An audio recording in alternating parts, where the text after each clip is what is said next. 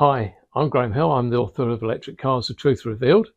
And uh, if you want a copy of that book, you can download it by going to grahamhilltraining.com for a few pounds.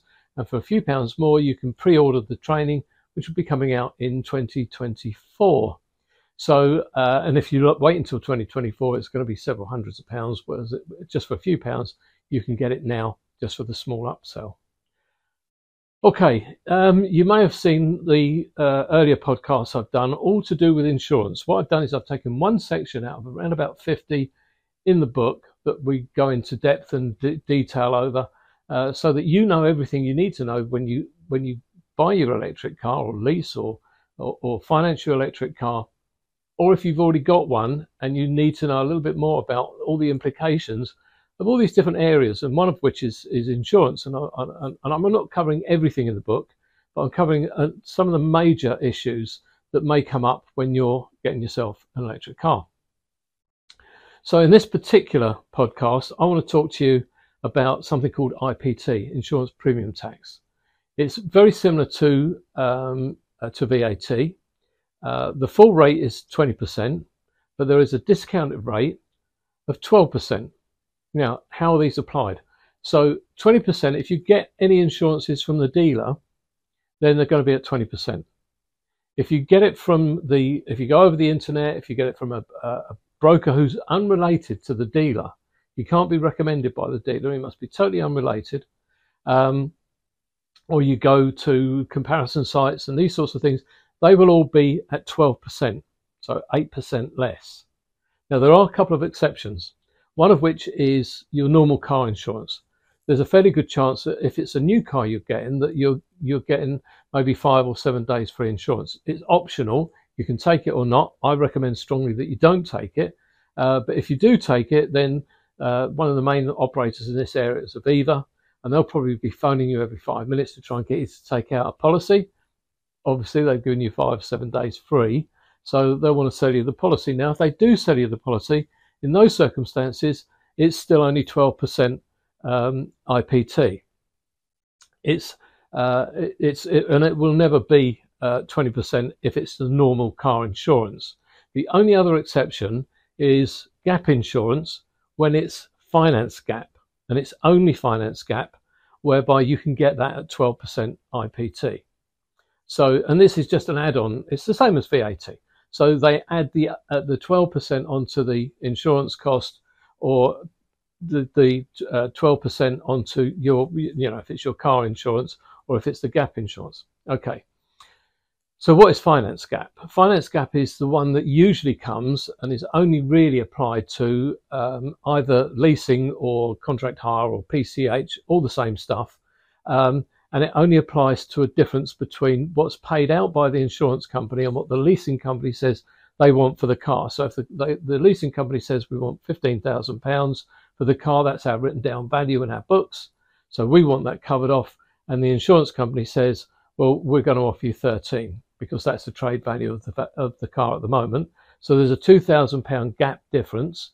And that is, and that's general asset protection, it, but it's a good descriptor you know, gap is, is the difference between what you paid out by the insurance company and what the leasing company wants.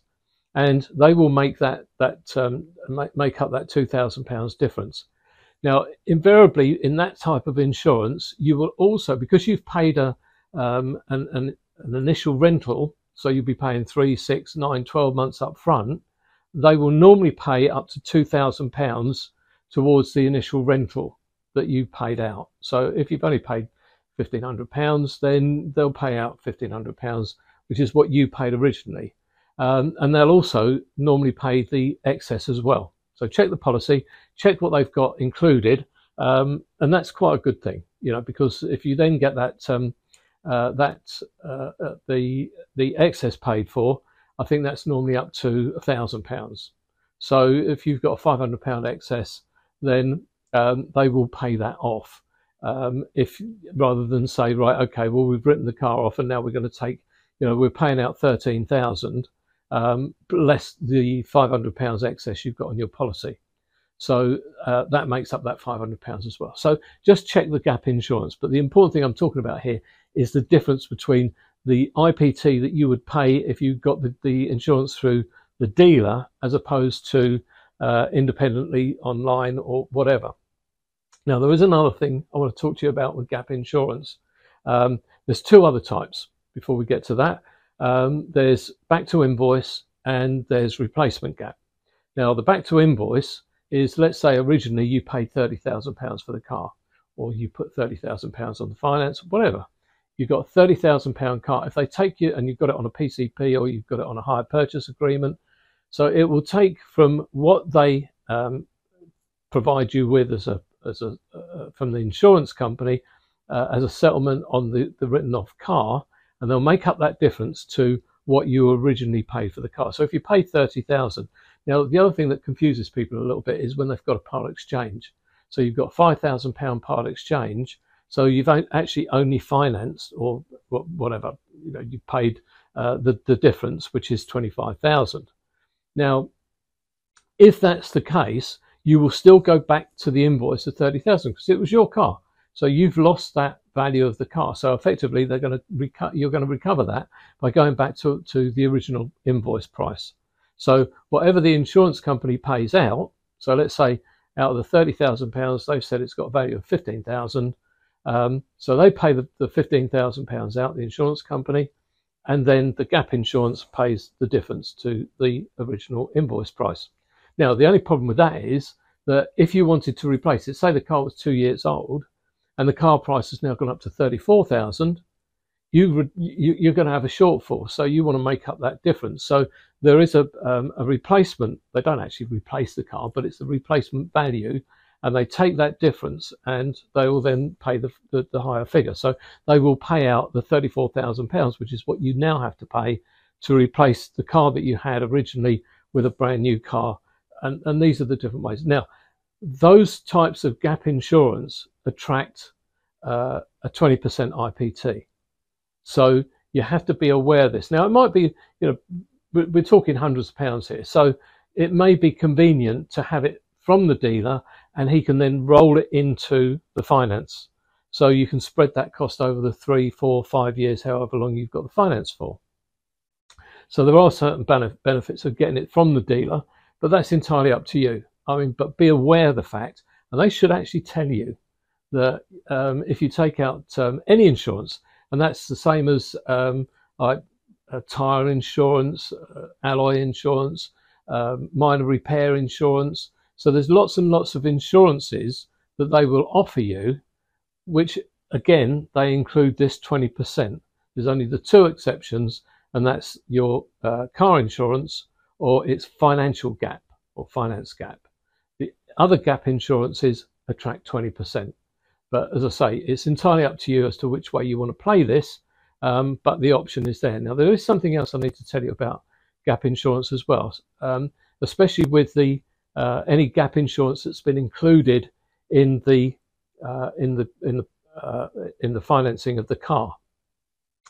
So you've got to have two clear days to think about the gap insurance. Why they've just stuck with gap, I don't know. But anyway, you should have those two clear days um, to then consider whether you still want to take out that insurance before you go back in. You still got 14 days uh, grace to to um, uh, to cancel the insurance, so that you still got that.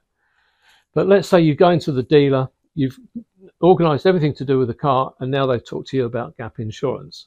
Now, if you're keeping it separate and you're just going to pay cash for it or pay it for it on your credit card or whatever, then you don't need the two clear days. In fact, the credit card may be an issue um, because you're actually financing it.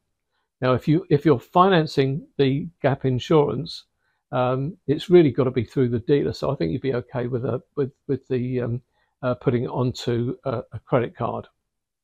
But if it's being rolled into the uh, the finance through the dealer, so the PCP agreement is now including the five hundred pounds for uh, gap insurance. If you then just take out the, the gap insurance as a standalone product, you can sign a waiver and say, I don't want to wait the two days. So once it's been explained to you, they'll give you a waiver. You sign the waiver to say, I've understood the gap insurance. I'm quite happy with what I've been, what's been explained to me, and I'm happy to go ahead without waiting the two days. However, if it's going to be included in the finance, you must have those two days. If they don't give you the two days, um, they're in breach of the FCA regulations. And therefore, you can actually get out of the agreement if it's been rolled into the finance. It gets very complicated, and you really want, don't want to go down that route, whether you're selling GAP or whether you're buying it. Either way, make sure you include those two days. You don't want to find yourself having a, an issue further on down the line. So you must have those two clear days if you're taking out the gap insurance, which is then being rolled into the finance.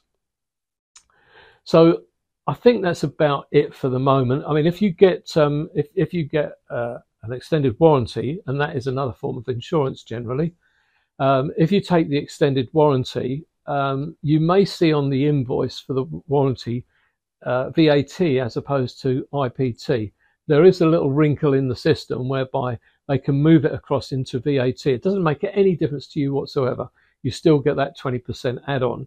But what it does mean is that they can, can claim back as input tax that 20% that they've paid on VAT, which they can't do with IPT. Okay, that, that's not that important, but you might just see that and think Hill's gone crazy because uh, he told me it's IPT and it's not his VAT. It doesn't really make a lot of difference. Um, you'll just have to pay it anyway. So that's that's the end of the story.